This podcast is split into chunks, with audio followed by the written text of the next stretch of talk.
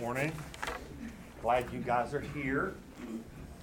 Um, so I appreciate Matt last few weeks taking class and, and uh, willing for you guys to show up even though you heard I was teaching today, or maybe you didn't know and you can leave. But um, I want to kind of continue with this. Uh, Matt's been talking about apology in the last few weeks, and I want to take it to the next level of what's going on around some apologies.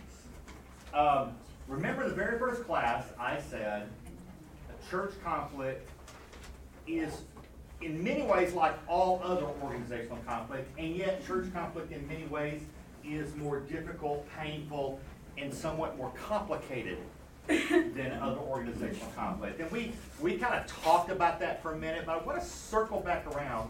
Uh, after we've been together for much of the much of the fall, I want to re-ask you the question. What do you think it is that makes conflict within the body of Christ more difficult to resolve, more anxiety-producing for many people, sometimes more difficult to control? I, I don't know if you've ever seen it or not, but you see those wildfires, wildfires in California, and I've seen conflict in churches kind of expand at that kind of rate, too, you know? So what do you guys think? What is it that's going on that makes it different? Maybe expectations. What do you mean? Well, I mean, you think about people being part of a church family mm-hmm. and all being there for the same reason, to, to follow and worship Jesus.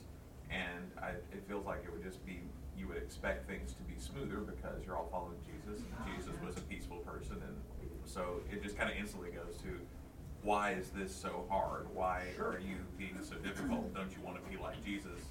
And I know that so often that means, why don't you agree with me? Yeah. So it's so interesting. One definition of conflict is unmet expectations. The reason conflict arises, we have, and, and we have expectations that we use this term like, and Paul kind of uses, body and family, right? Except if, like, you look around this room, this is one weird family. I mean, you know, all these people from all these different places that many times have almost nothing in common, who are bound together by one thing, love of Christ, and say we're going to be family. And then, then because of all of our history of how we've had, what we thought about family, we bring all that to this room, and then we get our, we get our, we get upset when there's unmet expectations. We're talking. I think that's great. What else might make it different or more challenging? Yeah. We don't learn about it. What do you mean? Um, well, essentially, we talked about turning the, the other cheek and giving our cloak and being the Good Samaritan, but we don't really know how to handle it when it confronts us and when we actually make mistakes or other things. Right, and, and so we, we've tended to, to, to talk in platitudes, fair enough, and I don't mean that in a negative way. We talked in big principles. We should turn the other cheek, you know. And then I remember growing up as a kid, I, I got in a fight at school, and I came home. I did get, I, I got beat up. Let's be clear about that. I didn't get in a fight. I got beat up. I came home, and my dad's like, and it happened again, you know, and, and my dad's like, you're going to stand up to this kid. And I'm like, well, first of all, he's a lot bigger than me, you know, and two, I remember saying, you know, I don't think as a Christian we're supposed to turn the other cheek. I mean, look at me going, you got two cheeks, and they've both been hit. You better do something, right? And, and you're, now you have this theological crisis with an eleven-year-old, like, what does Jesus want me to do? You know, kind of thing. And we don't really, we've talked in, in many churches, I'm not here, but in many churches we've talked these big principles. We should love one another. We should not resort to this and that. But we've never really dug into what does that mean practically. One more. Somebody, yeah. I think the interpretation of the Bible varies yeah. among different believers. The issue of women, for example, participating in the church right. can be a source of uh, controversy. The, uh, the issue of celebrating Christmas mm-hmm. can be a source of controversy for sure in churches. Absolutely. And and I tell you, those of us who are of a certain age, we could remember a time when at least it seemed like, or we pretended like, I think for the most part, everybody kind of, with church was kind of on the same page theologically, right? You used to tease it. You could, I could tell you what was going on in the Church of Christ in America if you could tell them the time on Sunday morning, you know, because it all just looked alike. And now you could sit right next to someone who has deep theological differences and issues. We've got a front, you get teacher burn, but we got front row. Come on in. So I'll go slide back there. I don't blame you. Uh, but but you know, deep theological differences. All and many many of us don't know how to handle that. How do you deal with that dual role of we both love Jesus, we don't think alike, in a in a movement whose very foundation was if you get the externals right, everything else will align. And it's been an interesting thing. So we've got all these differences, and it's not just Churches of Christ, it's all religious groups. Uh, so today I'm going to talk a little bit about one of the things that goes on and how we handle it. I, the way I put it is this.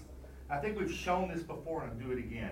Remember, healthy, healthy organizations or healthy, healthy groups are part of a three-sided triangle. And you kind of got to have all three of these things to be healthy. People, performance, and process. And for us to be able to, to kind of be the group we need to be, and I think the Scripture kind of backs us up, to be the group we've got to be, we we have to, uh, I said process, process, and there you go. Matt was looking at me like, being stupid. You have to there remember he's my boss, so there's okay. A that's all right. Finger works. Finger works. Uh, you know, so people, performance, and process. And all of these will tie into what makes people happy or unhappy within Kingdom, okay?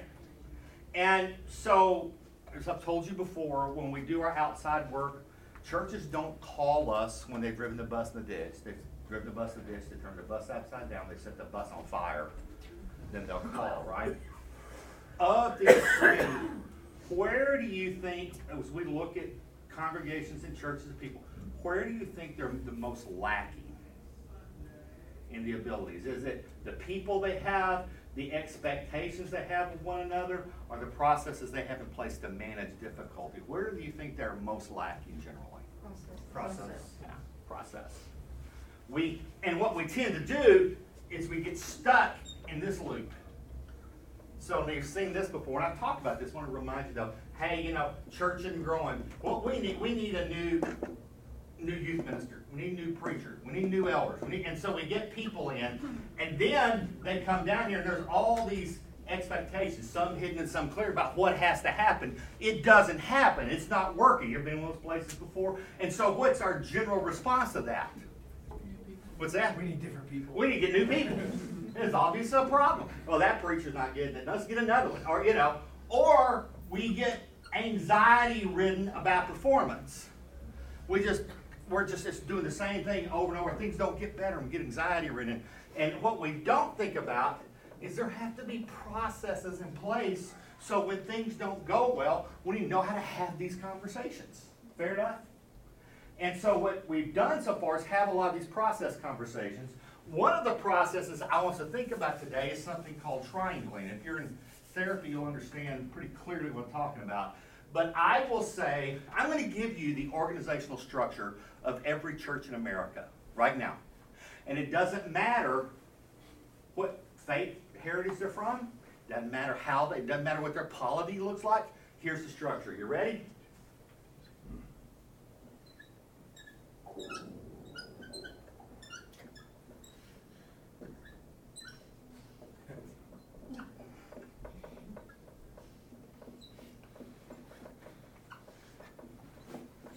Right, and it's expanded. How many members you got? All, all organizations, and especially all churches, are a series of interlocking personal triangles. Okay? And you have some, some that are bigger, that have more triangles connected to them than others. They're called stakeholders. You have people who lead, the, you know, all that happens. But you can have your stated structure how church works, and you have your real structure for how church works. And what you've got to know is triangles are the center, relationship triangles are the center of how churches engage with one another. So there's two things I want to think about this morning. Are you telling me to change deals? Well, I was trying to find you a black one that's disappeared. Yeah. And, uh, and I'll try blue. And understand how those triangles work is the, the key to understand what goes on. Here's the definition of triangle. When any two people end up in stress with one another, they will bring in a third party to relieve that stress. It is the nature of people, right? So you got two people. You got person A, person B. They're doing fine. We're going to church, and suddenly there's a theological issue. Role of women. Could be they have family issues, whatever. The ten, they will always, I will say without fail, bring in a third party, not to drag you into it, not to make you miserable, but to stabilize the stress they're feeling. Is that making sense? So it's really interesting to me that unless we understand that when people suck us into their stuff, the intent is to stabilize relationships, we're going to completely misunderstand. How many of you have ever been sucked into an argument, church? You ever been sucked into people's stuff? Feel like you got pulled in, right? Now, what I want to tell you, those people dragging you in aren't bad people. It's what they do under pressure. So if A and B can't work it out, now they don't always go to the same person, right? Usually they don't. They will go all these different ways, and then suddenly you have anxiety then, because A and B go to D, D goes to F, F goes to G, and then you have this anxiety. They're doing what's perfectly natural for people under stress, but in a in an organization that doesn't have good systems to manage it, it starts to expand, right? So, how do we manage triangles? How do we manage it when people start to drag us in to problems at church? Go to Matthew eighteen. I still think this is an interesting passage for us to look at. This is, I got my little print Bible, Linda. Seriously. I knew it was a little print, I didn't realize how little a print was when I picked it up. Matthew eighteen, verse fifteen. We all know this, you know, we're going to Matthew eighteen people in church, right? If your brother sins against you, you go to him and show him his fault between the two of you. If he listens to you, you've won your brother over. If he will not listen, take one or two others along, so that every matter may be considered by the testimony of two or three witnesses.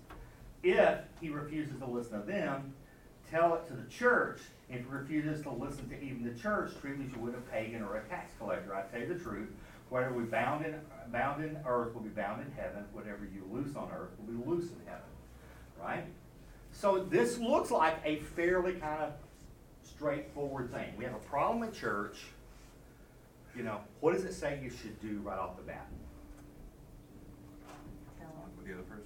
What's that? Talk with the other person. Tell, tell them to go. Well, somebody, if people are fighting at church and they come to you, let's do it this way. Say that that Brad and uh, Fortune aren't getting along. It happens all the time in school. It's a horrible situation. So we'll pick them up. Brad and Fortune aren't getting along, and they come to you. One, and Fortune comes to you, and he's like, "I can't deal with Brad." Right? The the the Matthew eighteen model says, "What should you do?"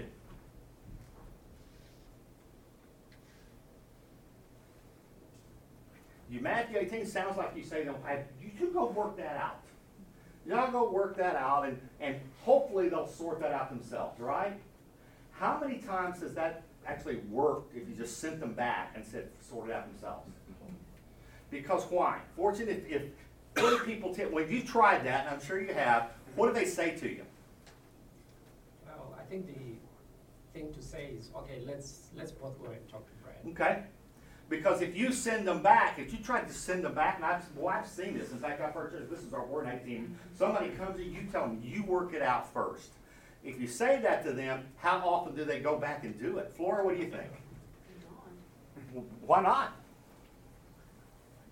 We just don't trust each other. Okay. What do you guys think? They don't have the strategies. Okay, don't have the strategies, skills. Second, I believe if they're coming to you, in most cases, they either are unwilling to do that work or they tried and failed already, right? Many times they're unwilling to do it. So one of the things I think that's a great model we try to encourage them to do, but first step is when they come to me and they say, hey, and, and my response may be, so Fortune, when you sat down with Brad and you had that first conversation, how did it go? Now, you're not telling them to do something. You're not putting them in a difficult spot. You're just, so when y'all have, you're, you're assuming the best with them. So when you had that conversation, how did it go? And Fortune says to me, I didn't have that conversation. And then you need to feign shock and, and empathy. You know? Oh, I, oh I'm sorry. I didn't realize. What, what happened? How come, how come you already fought each other? Right? And then it puts them on the spot. You know, well, and then what do you think those answers? You guys help me out. You've been through this. What, what are they going to say back? I don't think he'll listen. He won't listen to me. Now, of course, they hadn't had the conversation. Right? So they suffer from fundamental attribution error, which is assuming. You know, basically, la- uh, lack of information can't stand a void, so we backfill it. If we don't know what people are thinking, we will backfill what we believe about them, and it's always negative. Is that fair enough? I've never heard my backfill, well, I think he's really interested in helping me out. I, you know, I never heard that one. It's always, he won't listen to me. He won't do this. I, I my favorite is, I know what he's thinking. And the fact remains, unless he's got a glass head, you don't know what he's thinking. Uh, even my wife knows what I'm thinking. She's a great guesser, you know, because she's in to get it right all the time. But, but it's interesting that all this happens. So with that point, then your response is, I will go back with you, and we'll, we'll carry this conversation forward. And now you've got yourself a triangle. All right? Now there's some rules about triangles that are really important. If you follow Matthew eighteen, and if you're willing to have that conversation, so the response is, well, why don't I set up and the three of us go to lunch and you guys have this conversation, right? And now you're triangled in. There's some rules about being a triangle. One of those is, who's the most powerful person in a relationship triangle? It's not a, that's not a rhetorical question. Just give me a shot. What, what do you think? Who do you think the most, A, B, or C is the most powerful person in this triangle? The initiator? No.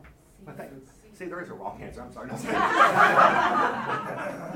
you know what a wrong answer. It is. It's just not the answer I was looking for. So, uh, so answers, answer is C, right? The most powerful person is the person who's been invited in. Now, I'll be honest, it feels this way, right? Because they're they're pursuing you.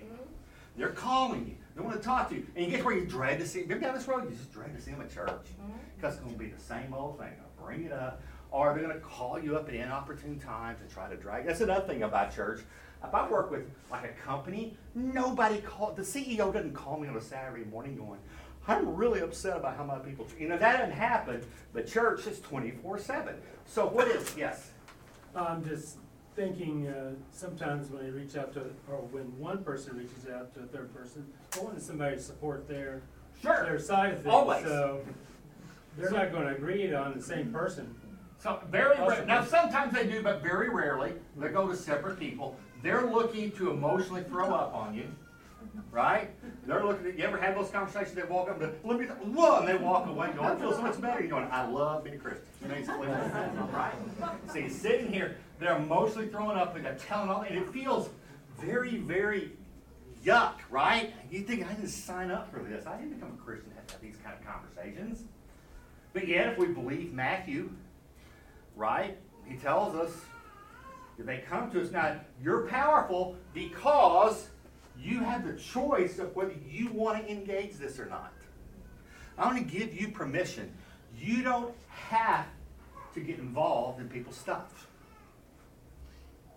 You have a choice to walk away if it's not what you need to be doing. Remember, we talked about that task relationship model stuff, right? So if someone comes to you and says, oh, I'm having a problem with so-and-so, and you're thinking, oh, no. Oh, no, now I've got a Matthew eighteen. Have a lunch with them. The fact is, you need to decide whether you want to do this. Because if you don't want to be in this training, you're probably not the best instrument of God's work in that moment. Is that making sense? I mean, you don't want to be there. You don't want to talk to them. I'm not sure you're the best person to help them sort that thing out. Maybe the best thing you do is help them find somebody else who can help them sort it out. But let's say for a minute that you decided, that's one of the rules.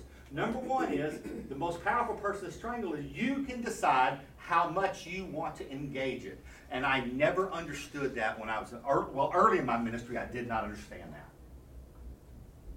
I spent too many nights staring at the ceiling how to solve people's problems for them. And that's not your job. Right? So if you come back and you can decide, hey, you know, this is not my giftedness. This is not what I do well. Let's make a phone call, find somebody else who maybe can help you with this. How happy are they going to be with you? This is the problem, right? We spend too much time worried about how happy people are with us rather than doing what's right for them. So you come back and you say, okay, yeah, yeah, I will help. So please, I've got all these, man, this person's a terrible person. They're an awful person. They don't believe right. Their kids are bad. They're mean or whatever. You hear all this. You decide to get engaged and you say, hey, how was that conversation when you guys talked? Well, I don't talk to them. They're terrible. They won't talk to me. I can't trust them. There's one hundred ten reasons. I don't feel safe. I hear that one a lot now. It's a new word for us. We use one. I don't feel safe with this person. So then you say, well, I think I'll engage. So then you say, I will set up a lunch. Now, what are you having to do in many cases? Now you've decided you want to, you want to help kind of have this conversation, but this person drug you in, not this person. So another rule of triangles is what? What are you going to have to do here? If you decide you want to engage, what's your job with this person? You have to listen to them, too. What's that? You have to meet and listen with them, too. Right. You're going to have to convince that person that you're trustworthy to be a part of this conversation. Fair enough? Because guess what they're thinking? You're an emissary. Yeah. You're a hired gun. The emissary's better, right? I was thinking a hired gun. But you're maybe maybe you're just their, you know, they're thinking, oh, these two are going to gang up on me. So then at this point, you now have to have a conversation with this person that builds enough trust that they believe you can help them have that converse, conversation. Second rule of a triangle, both sides are rarely equally upset about the problem. You ever seen that one before? It's the end of the world for one side, and the other side's going, what? You know, that's the classic, and I know this is sexist, but it, it's that classic. The wife comes to see the minister, and he's like, I'm married before. That's the guy who's going, what? What? What's going on? You know, I mean, having to bring him up to speed. Same thing at church. In fact, I will say this. Let's this person I'm going to call the identified patient or identified friend right here. This person may have a huge problem, or they just may not have the personal capabilities of managing the stress that this person has over here. So some stuff comes up, and this person's weirding out, pulling you in. You think it's in the world till you talk to B, who's like, I didn't know there's a problem. Or, yeah, it's a problem, but it's not a big one. And then you have to have the conversation that levels the playing field enough that you can help them sort their stuff out. Is that making sense? What's hard about this? You guys, talk to me. Has anybody ever tried to do this before? Talk to me the challenges. One thing I've noticed, and you kind of mentioned it by saying the word safe and how people uh, mm-hmm. doesn't feel safe. Well, it seems like, especially among younger people, you know, people can say, oh, that's awkward. Just about anything can be described as awkward or uncomfortable. It's like, how do you get practice doing something like that when nearly any situation can be personally perceived as being uncomfortable? But, so it seems like to me like there's a, you know, we don't have, we, I don't have ways to practice that. I'd like some. I think that's fascinating. I, I, I now, this is not a professional observation, it's a personal observation. But it seems to me that that many people in this world have gotten less skilled at one-on-one conflict. Is that fair enough? Now, I, I hear about probably one hundred ten reasons, and that social media may be a bunch of it. I don't know. But this unwill, this un, the uh, uncomfortable, willing to have the uncomfortable conversations is challenging, right? Uh, I think the practice comes. I think you only get better at this with just doing it. But it's it's it's interesting to me because if you are A, B, and C, and you're A going to C, do not be surprised if they're if they are hesitant to have that conversation. So what happens if you guys help me out? If you go to C, you're now I don't necessarily think B goes with you that time in my experience, right? You know, you just kind of sit up a cup of coffee and say, hey. B talked to me, seems like some tension. B asked me to help. I'm willing to sit down with you guys and kind of sort this out. Is that all right? What concerns do you have? Right? You bring them, and and they're hesitant. They're like, what is your responsibility at that point?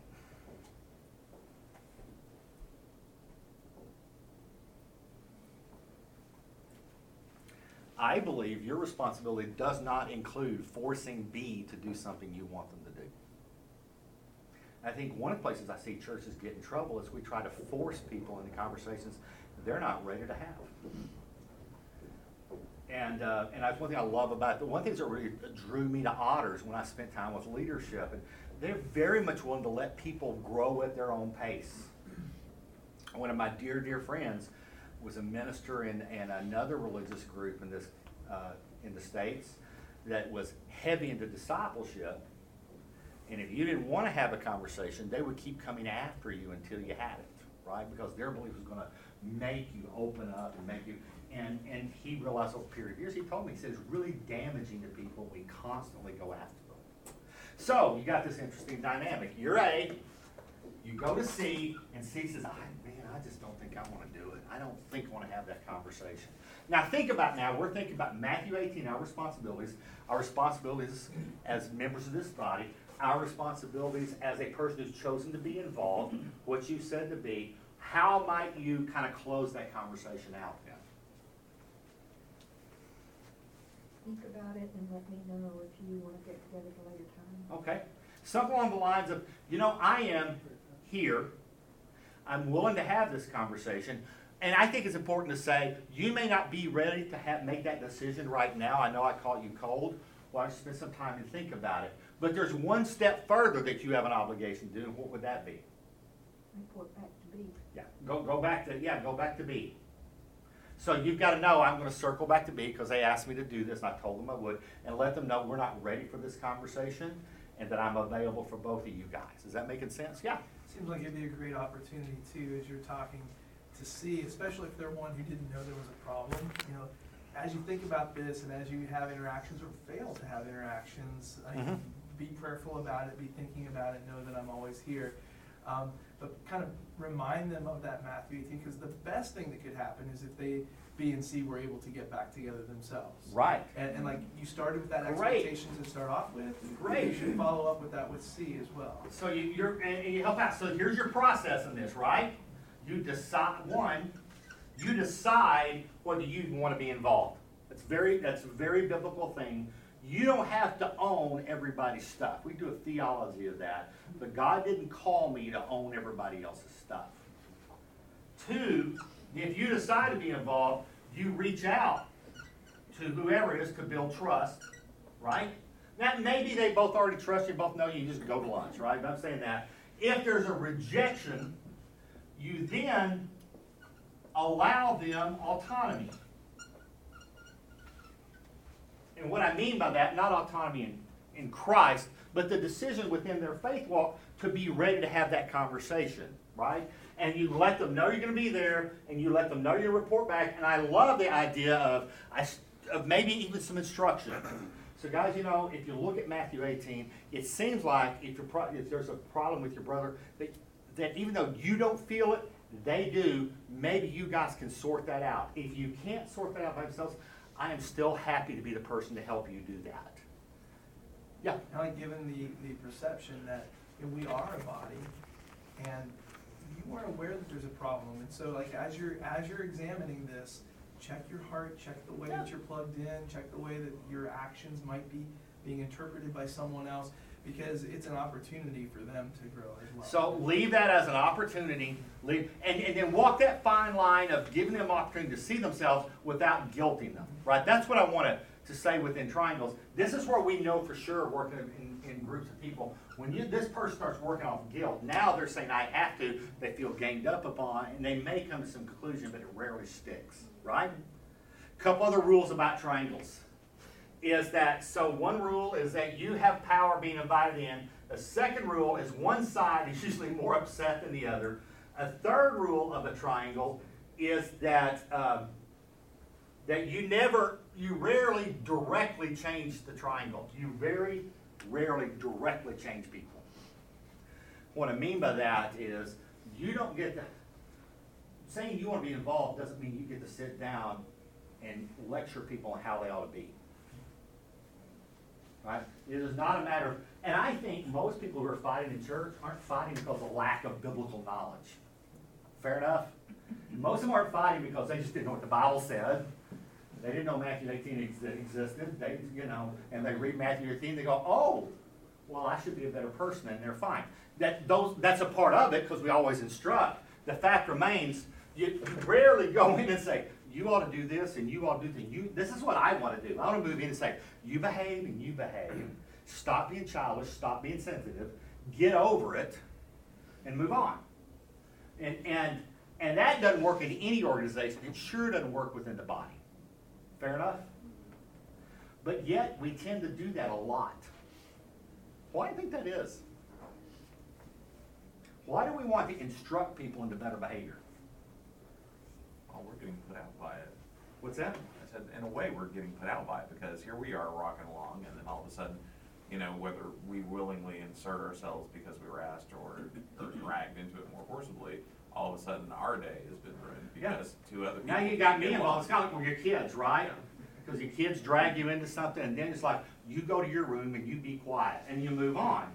And even with kids, that kind of direct instruction works for about forty-five minutes. And then they're right back to where they were before, right? Mm-hmm. So if you can't directly, so the system says you can't just instruct them into being better. What do you think we should do? What is your goal? If you can't just instruct them into being better, you do this and you do this, and you pull them together and, and, and you have this coffee conversation, what's your goal in that room at that moment? Facilitate conversation. Okay, let them talk, right? That in itself may or may not get where it goes, but you've got to do that if you can't get anything done. What else is going to have to happen? Because there are people I can talk to till the cows come home, and we're still not going to be any better. We're just going to dislike each other more. You've got to find a light in the tunnel for them to see somehow. What do you good? What do you mean by that? Both of, typically both of life. And you've got to find some point to where, oh, we hadn't looked in that direction. To, to send the conversation down that road.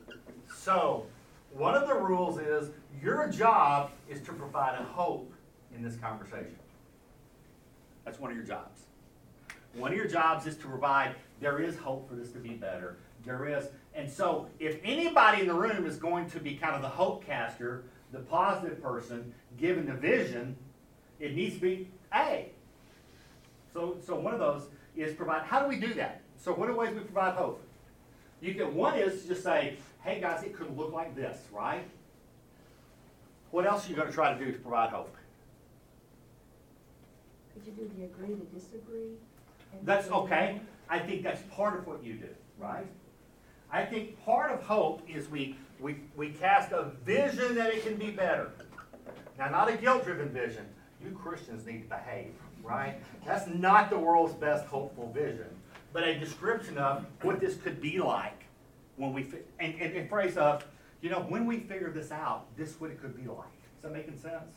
So this is, can you imagine when, when this is all worked out, what this is going to look like for you and your families and all this stuff that's behind us and we're together and you're casting hope with that. Yes? I was going to say, one of the things that's the most difficult is providing an ear, so you hear both sides and you allow them to hear one another better. Mm-hmm. Um, because they, yeah, go back to facilitating, yeah, right? So you're facilitating. But also helping them to even understand what the conflict is is sometimes, or how, how they're perceiving it. So one thing you're doing is helping clarify what's going on, so how they perceive it. You're, uh, you also are going to be the one side of hope. The other is is is you got to be kind of good at this. So you got to be is be reality tester. If if we don't, you know, guys, let's let's say we don't work on this. Let's say that you guys just continue on, you know.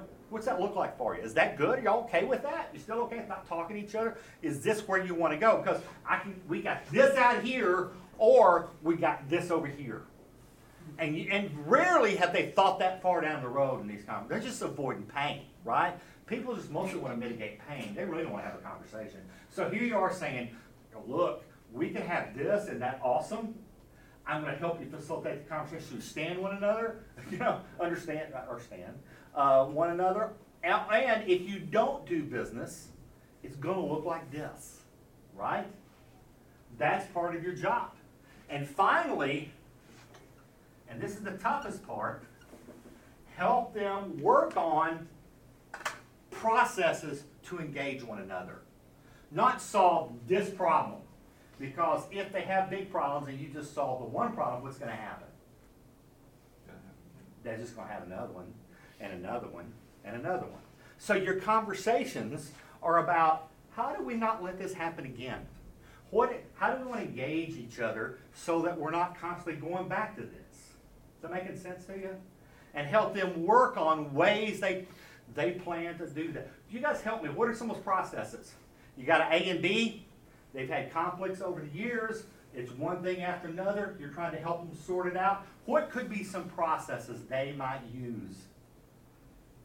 Healthy boundaries. Okay, what do you mean?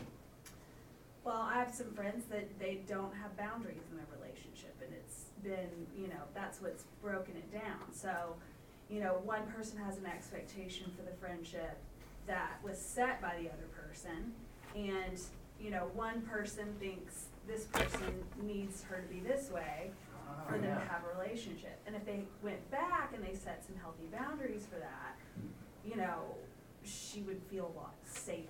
Yeah, and so you have this interesting kind of dynamic where people have all these expectations. They're unrealistic, they're on top of one another, and there's no no good boundaries. I, I relationships, I, I've said in class before, but relationships are on a sliding scale, right? We talked about that before. So one end of the scale is like enmeshed, no boundaries, right? They're just all over one another, and they're in each other's stuff. I, I was when I was in uh, getting my MDiv, we had to take counseling courses, and I learned I'm an awful counselor. By I am I'm a I'm a the you did what counseling mentality, right? Uh, there's a great video with have you ever seen it? It's with a guy used to be on a what's his name? Stop It. This basically the Stop It video. Who's the guy? Bob Newhart. Top Bob Newhart Stop. There's a wonderful video where he's a therapist, and all he says is, "Girls, this is why nobody's supposed." Well, stop it. And that was me. So I, that, but I, but I did have this mom and daughter in kind of a counseling session I was in, and the the, the girl said, "It feels like mom and I are in the same skin sometimes." Just as being creepy, I understand what they mean. There's just all this stuff, right? The other end was me by nature. Is I disengage? If I get really upset, I can check out, right? The healthiest place, and this is going to be really hard, and I want you to think about this one. If you don't agree with this, it's okay. I think the most Christian thing we can do is we can care about people, we can't care too much. I think we, we care about people and walk along beside people and provide them and let people be responsible for themselves and set their own structures and their own boundaries. And that may mean that they don't walk the walk the same way we do, but we still can. Is that making sense? Respect one another in that. And and my tendency under stress is to just not care at all, just blow it off. Other people get over-involved and try to make people behave a certain way. Uh, so I, I think that's an interesting concept. So that's a, that's a great, great process tool. Help them set some boundaries. What else could we do? Well, time's up, but what else could we do? Yeah. I don't know if this is a process, but if you can facilitate people praying for the situation and each other. Yeah. There's tremendous power in that. That's a process. So anything you do to directly deal with the relationship outside of point fingers, right? So it could be something as simple as, look, you guys can't even talk to one another. Let's commit two weeks to prayer where you pray for that person. And you're not on a pray, prayer David. You don't want God to strike him, his enemy's dead. You know, not that prayer. We're going to pray over here that God do something that opens a relationship. Just for two weeks, you have that prayer. Again, you see what I'm saying? One, I saw one other hand roll. Well, we ran out of time, but here's what I want you to see. That it is normal when people get into conflict to draw other people in. And they're going to pull you in because you're the body of Christ. Instead of feeling like a victim, you need to really understand what kind of power you have. You have the power of choice. You can choose to be involved. You can choose not to be involved. If you choose to be involved, usually one side is more engaged than the other. You're going to have to build trust with that other side, but allow them autonomy to make those decisions, right? And then once you bring them together, you need to think in terms of processes. You're a hope provider. You're a reality tester. You're not there to directly tell people to be different. You're helping them understand ways they engage one another. And though that begins the very hard work of reconciliation. Okay. Thanks a lot, guys. We will check in next week. I think Matt's up or me. I don't know. You're up next week. Oh, probably me. Okay. All right. Sounds good.